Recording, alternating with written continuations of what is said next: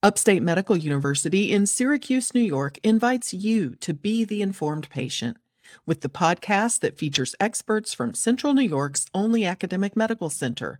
I'm your host, Amber Smith. The Drug Enforcement Administration recently sent warnings to federal, state, and local law enforcement agencies about a nationwide spike in fentanyl related mass overdose events. This is an issue that the Upstate New York Poison Center is very familiar with and today I'm talking about it with its medical director, Dr. Vincent Calleo. Welcome back to The Informed Patient, Dr. Calleo. Amber, thank you. It's great to be here. This warning from the DEA said that fentanyl is killing Americans at an unprecedented rate. Can you explain what fentanyl is? Fentanyl is an opioid medication, and very commonly it's used to treat pain in the emergency department or in the hospital setting. Now, sometimes it can be used uh, on an outpatient basis as well. And most commonly, we see this as a prescription for something like a fentanyl patch, where it's applied to the skin and it helps to deliver pain control over a longer period of time. So, when used from a prescription standpoint, fentanyl is a medication that can be very helpful for a lot of individuals. But when it's taken or used from a non prescribed standpoint, that's where we can run into trouble. So it can be used legitimately with a prescription. A doctor can prescribe it and people might be taking it. Um, how addictive is it, even if it's prescribed? Yeah, so like any of the opioid medications, it does have the potential to develop long term dependence if it's used, particularly for a longer period of time. So there definitely is that potential to develop an addiction to it if it's used for for an extended period of time there. What effects does it have on the body? So it depends. So in the overdose setting, it's a little bit different than when people use it therapeutically or like we would in the hospital or from a prescription standpoint.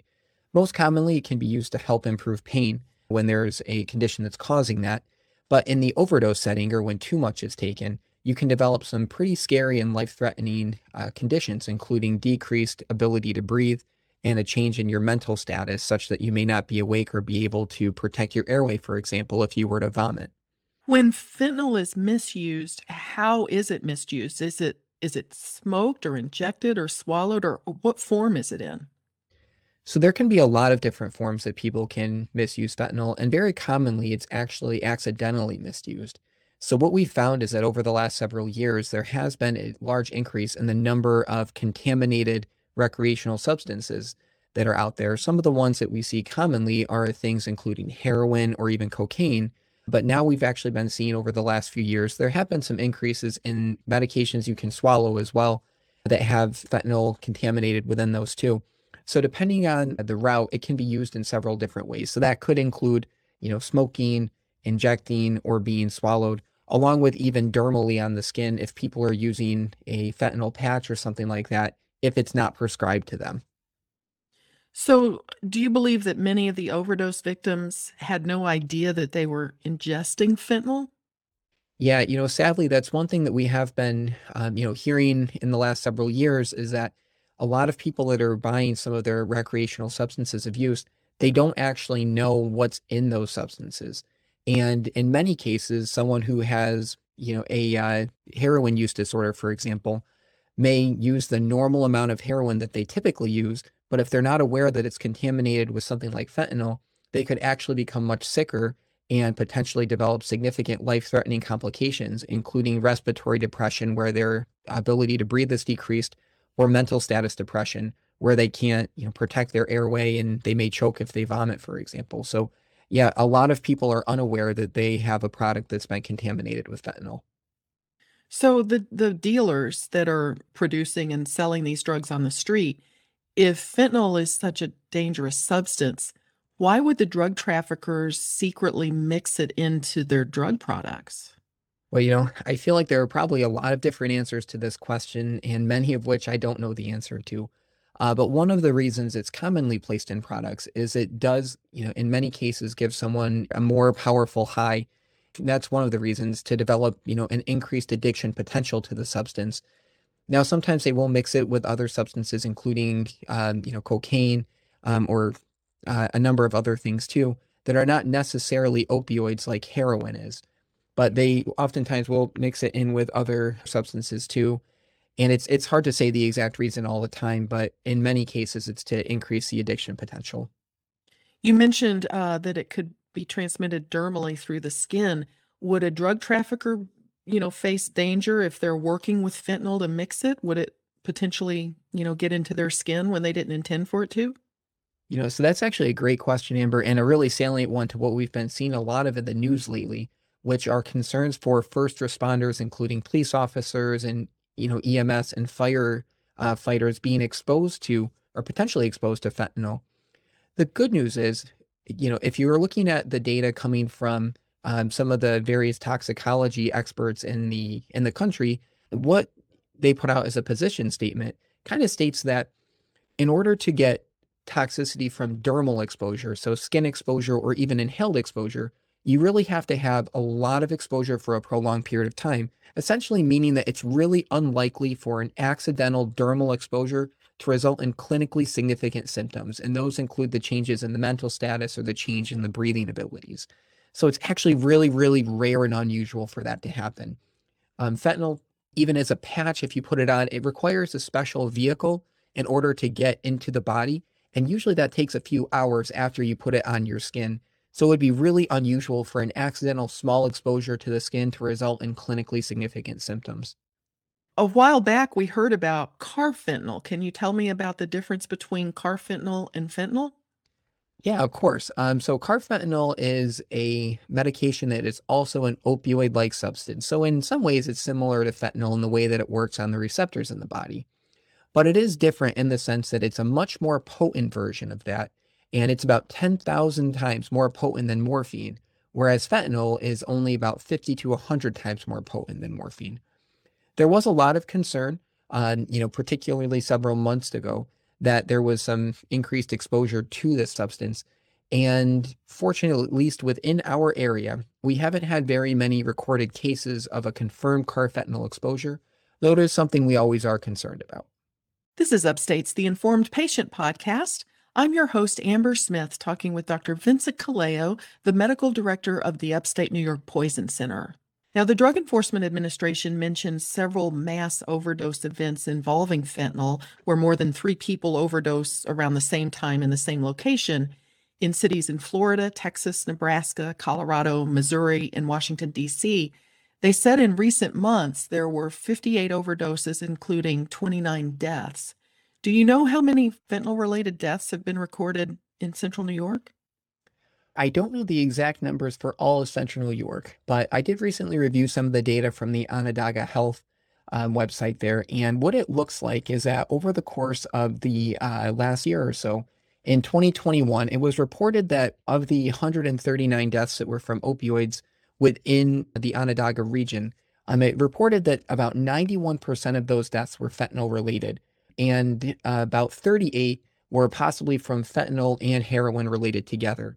So that makes up the vast majority of that number. And so uh, I'd say that at least in Onondaga County, a good number or a large number of those deaths was related to fentanyl in some way, shape, or form. So this is a threat here that we need to be kind of mindful of. Yeah, absolutely. Now, what do you think makes the difference between life and death? Because I saw that, you know, there's a lot of overdoses, but maybe half resulted in death. What Yeah. determines who lives and dies?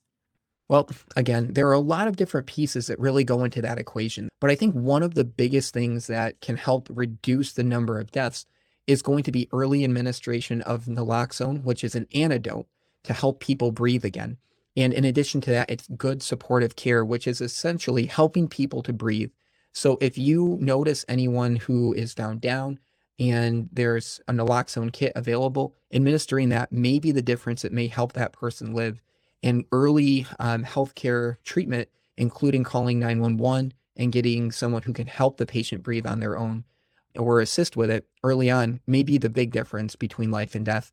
Because the vast majority of deaths that occur from fentanyl overdoses tend to be related to hypoxia, which is a condition where there's not enough oxygen in the blood and in many of these cases, it's because the body is unable to breathe as it normally does as a result of the exposure to the fentanyl.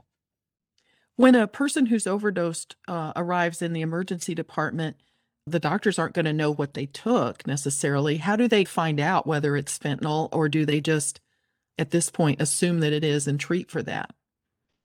So, in addition to working as a poison center doctor here or a toxicologist, I also work in the emergency department too, and I've encountered this situation not uncommonly. Now, when we think about opioids as a whole, which fentanyl falls into that opioid category, what we really think about is a collection of signs and symptoms that we typically see when come or someone comes in. To be honest with you, when I'm an emergency doctor and I'm seeing someone who's coming in after an opioid, you know, overdose, it doesn't really matter to me acutely what they took that caused their symptoms, but more importantly, what I'm going to do to treat them. So if I look at them and I have a history for an opioid exposure, or I see a collection of signs and symptoms, including that change in mental status and that decreased ability to breathe, one of the highest things on my list for what could be causing this is an opioid. And the most important thing, like I alluded to earlier, is helping the patient to breathe early on and getting their oxygen levels back up. And if we're able to, what we typically will consider giving will be some doses of naloxone. Though again, the dose and how much we give to these patients will kind of depend on a case by case basis. But in general, um, you know, the bigger thing when we're seeing patients come into the emergency department is focusing on treating them and helping them to breathe, making sure that they're protecting their airway and supporting them in all the other ways they need is going to be the the first thing of importance on my list. I understand from October 2020 to October 2021, more Americans died of drug overdose than from gun and auto related deaths combined. Aside from raising awareness, as we're doing right now, are you aware of efforts to reverse that trend? There's a lot of stuff that's been going on in the public health sphere, including, you know, a push to make people aware of naloxone and how to administer it. Because, like I alluded to earlier, having early and quick access to naloxone administration could be the difference between life and death for a number of different people. And it's really, really important to help people to recognize what some of the signs and symptoms are because early recognition and early treatment can really help to save a life. And so I think it's really important to make people aware of what to watch out for, what a overdose from fentanyl or really any opioid may look like, and what steps can be taken to help try to mitigate that or reduce the the harm from the uh, exposures. For people who purchase illicit drugs and, you know, they don't know what's in them necessarily, is there any way that they can protect themselves or is there any way that they can verify that what they're about to take doesn't have fentanyl? Yeah, you know, there are a number of different things out there, um, and there actually are some fentanyl test strips that people can use. Um, there are different ways that these can be utilized, but in many cases, what will happen is if people take a small amount of the substance and test it with one of the strips through the steps that are provided in an individual kit, it does in many cases show if there is some fentanyl in there. Though I always do urge people to take this with a grain of salt because tests are not always perfect. And if you take an entire batch of a substance there, there may be a small portion that you're testing that may not contain the fentanyl, but it might be in other parts of the batch. Or it might just be that the test is not perfect at detecting it. So there are things that we call false positives and false negatives.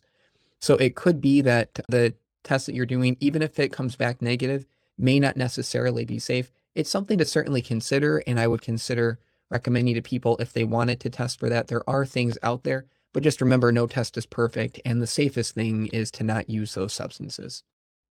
Right. One other thing though, in New York State, the naloxone you can purchase without a prescription, right? To have Yep, that's correct. at the ready.